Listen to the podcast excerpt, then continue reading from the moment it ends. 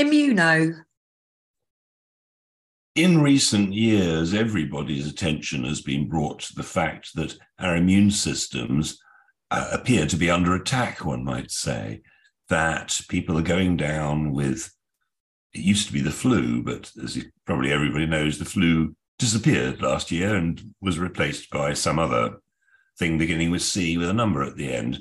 And I and my fellow formulators decided that we could come up with a blend of natural products, which natural as opposed to pharmaceutical, I should say, products that are going to boost one's immune system and really make it a lot more robust than most people's are. So to, to achieve that, we wanted a set of uh, basic supplements that gave you optimal health on every level. So, not just immunity, but cognitive function, energy levels, skin and nails, all sorts of things. So, we, we tried to see how much we could put together that would do all those things, but primarily be the answer for a healthy immune system. So, we, we put in vitamin C, NAC, which is N-acetylcysteine, that's the one that they've been trying to ban all over the world. So, you know, that one's a good one.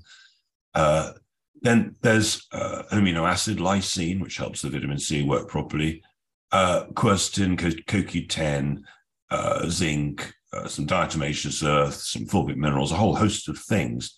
And we reckon it's one of the most powerful antioxidant blends that there is. And yes, you might need to want to take quite a lot if you felt you were coming down with something, just to stop it in its tracks, stop it dead, try and stop it dead, you know, within an hour or something. And it comes in capsules and powder, so there's a choice.